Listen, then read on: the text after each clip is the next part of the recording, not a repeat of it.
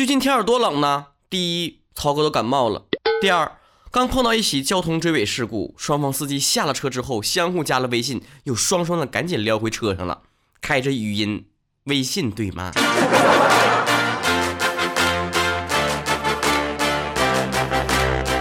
已经一月份了，同学们，想必全国各族人民和高台同胞、海外侨胞，现在目前只有一件事可做，等着过年。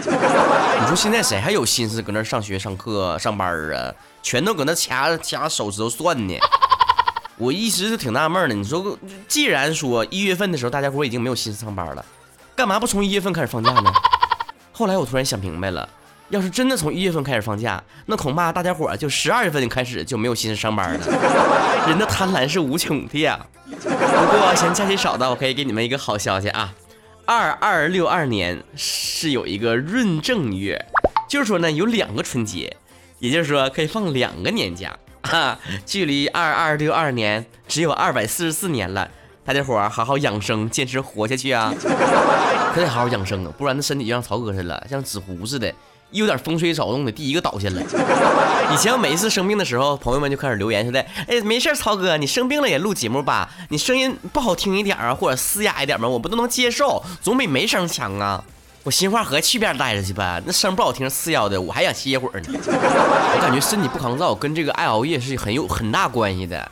是有，尤其到三十岁之后吧，跟以前真的不一样了。以前吧，就感觉熬夜吧，就是。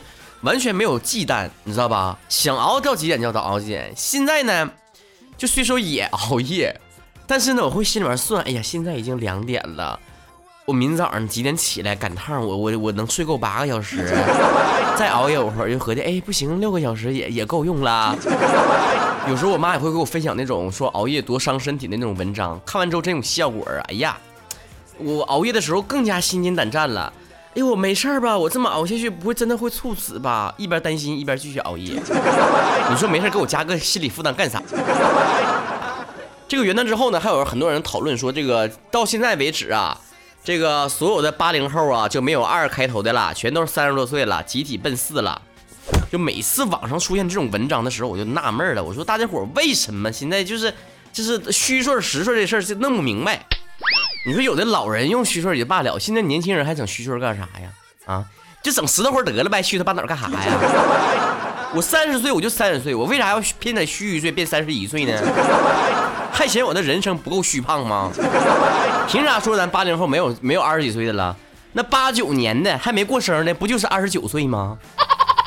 我是觉得有的人虚的过分了，就说下生了刚生下来啥没干呢啊，一岁了。过个年两岁了，在此我发表我的观点啊，就是我不管你们愿意论啥虚岁，你是虚一岁、虚两岁、虚多少岁，我都不管。曹哥，社会你曹哥，东北吴彦祖就论十岁，知道吧？我三十一岁生日没过呢，我现在还是三十岁。谁敢对外介绍我的时候说这孩子已经三十一岁，虚岁三十二岁的时候，我一巴给你三墙里面抠不出来，知道吧？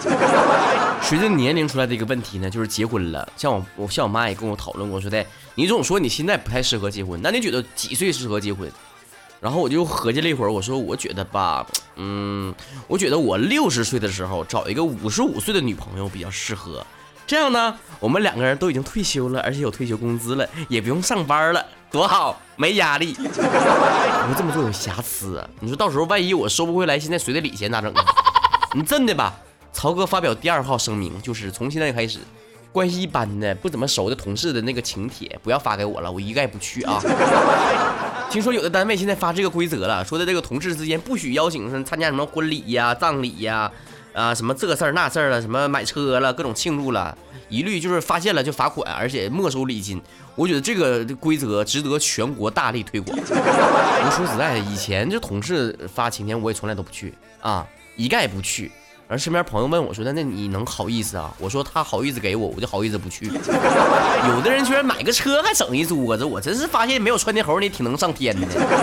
照此逻辑推算的话，我当初东北话脱口秀五周年以及点击量破两亿的时候，就应该办一桌子，把我之前的钱都收回来。我就是太仁慈了。我想必很多像我一样单身狗，这个过年期间就该忙起来了，是吧？不光要面对各种这个家人七大姑八大姨赖眼边四舅们各种盘问。然后呢，还有一些非常办实事的七大姑八大姨来你面四舅们还给你安排点相亲啥的。我以前就被亲戚安排过相亲，我我明白个道理啊，就是你不参加一次亲戚给你安排的相亲，你永远都不知道你在你亲戚眼中有多 low。看到他给你安排的相亲对象的时候，你就就啊，明白个味儿来了啊！原来我我在他眼中是我跟他是一个 level 的，是吧？家人朋友们的这个让你去参加相亲的时候，说辞就是你去呗，去一下能咋的啊？见个面大不了当朋友，是吧？我们一般的回复就是说我们也不差那一个朋友啥的。而且呢，咱们时间也挺宝贵的，是吧？像曹哥这样当主播的，一期节目十几分钟，这么多人听。那我们挣钱都是按秒算钱的，你说咱见一面之后浪费我多少时间成本？最主要的是我特别害怕那种相亲的气氛，俩人心里都明镜似的，都以结婚为目的的，这个像扫描二维码一般的扫描对方，从脑顶扫到脚底下。所以我觉得吧，就咱如果过年期间逼不得已一定要去相亲的话，最好事先呢先看一下他的社交媒体，比如看看他微博，他天天他发啥了。大概了解这个人适不适合自己。我为啥以前说有的人特别 low 呢？是吧？你看那个微博啊，就知道这个人有没有文化了。像那没文化的人，那微博上总有三句话，就是我去太美了，哈哈哈哈哈哈哈。还有转发抽奖。在相亲成功脱单之前呢，我建议大家伙还是少参加这个同学聚会吧，尤其是过年了，很多这个小学的、初中的又要见面了啊，这好几年不见的，我就觉得吧。他们不见得混的比你好，但是结婚肯定比你早。你好好品品我这句话是不是有道理啊？哎呀，我还是希望啊，等我混到就是一去同学会们，他们能够在背后都骂我那种状态，我去是正好的啊。得骂我三句啊，第一句是，哎，你瞅他瘦那个死样，你瞅那个死出。第二句就是，妈呀，不就有俩臭钱儿吗？真是的啦。第三句就是。哎呀，不就有个好媳妇儿吗？有个就长得漂亮媳妇儿吗？嘚瑟啥呀？没被骂到这种程度，就先不去了啊。这你一年到头回家呀，不光光说这个单位里面有述职报告，你回到家里面，你都得事先想好了。回家之前你都得想好了，说我这我回家之后怎么跟家里面吹牛逼？我这一年混的多牛逼！这屌丝君那，前两天就跟我说了，说这个今年又没挣着钱啊，让我就微信给他转点钱啥的，让他买点年货好回家过年。等来年找着好工作了，完再给我这给我把钱再打回来。我说的这我微信里也没钱呢，你有支付宝没呀？他说的有有有有有。我说好，那么就请你要学会用花呗来买东西，好吗？谢谢。不是我抠，知道不？你说连马云爸爸都要是都不借钱给他的话，我凭啥借他呀？凭啥呀？不过曹哥也不是那么绝情的，这马上都过年了嘛。我还是为这个屌丝君呢，还有全体曹子高们准备了淘宝豪华年货礼包了，这可是专门从马云爸爸那里面争取过来的各种高额的折扣券啊！别到处瞎说去，别地儿没有啊！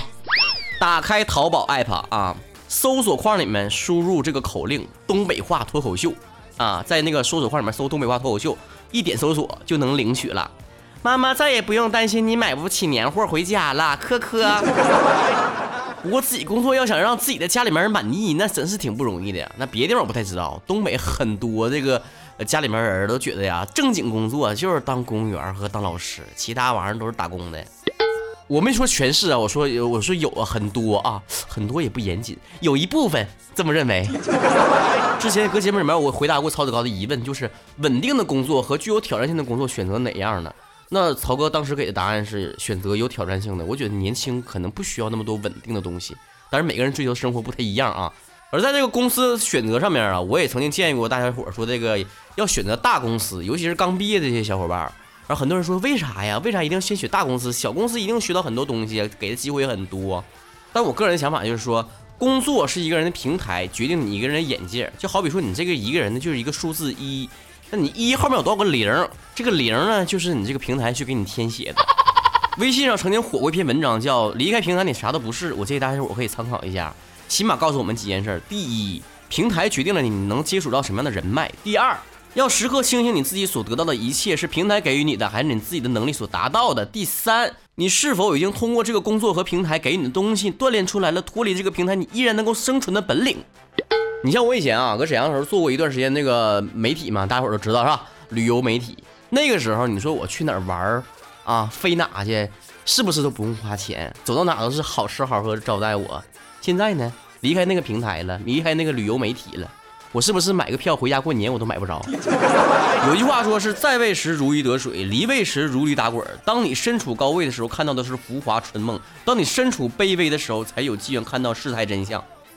白岩松讲过一句话，啊说这个如果让一只狗啊天天上央视，那这个狗也能成为一代名狗。但是后面还有一句话啊，如果这个狗没了央视的舞台，那很快它就又变回了土狗。有人也问了，说既然说这个啊平台离开平台，我们啥都不是，那我们还这个死乞白赖的偏往大平台走啥呀？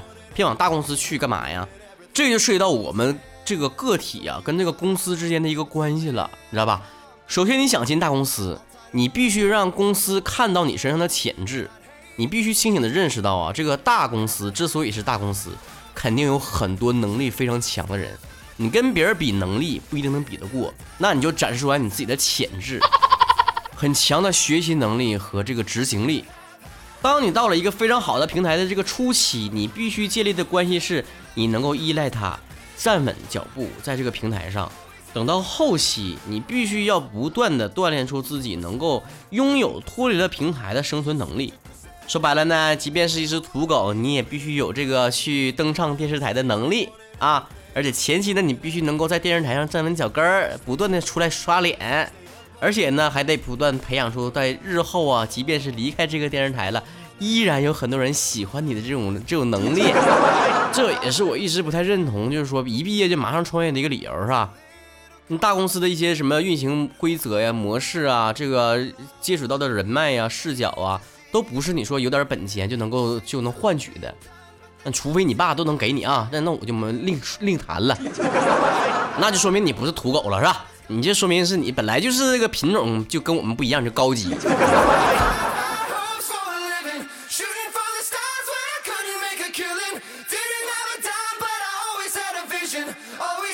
忙忙碌碌的一年过去了，不知道这一年里面感情生活呀、学习状态呀、职场生涯呀，哪一方面能够带给你一些安慰呢？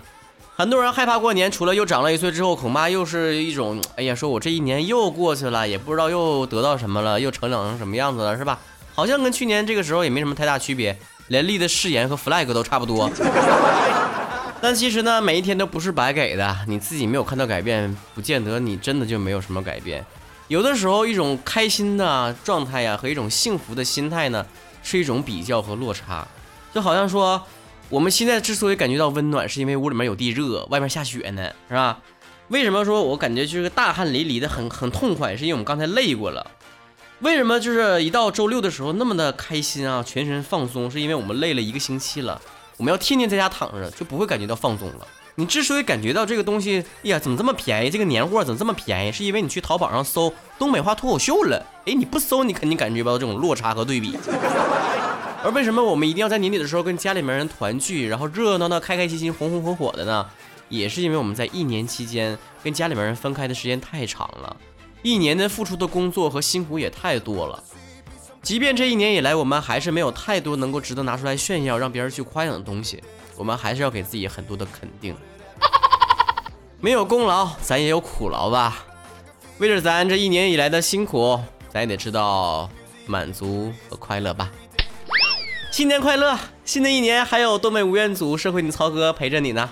记住我一句话，我今年三十岁，不过虚岁，还没过生日呢。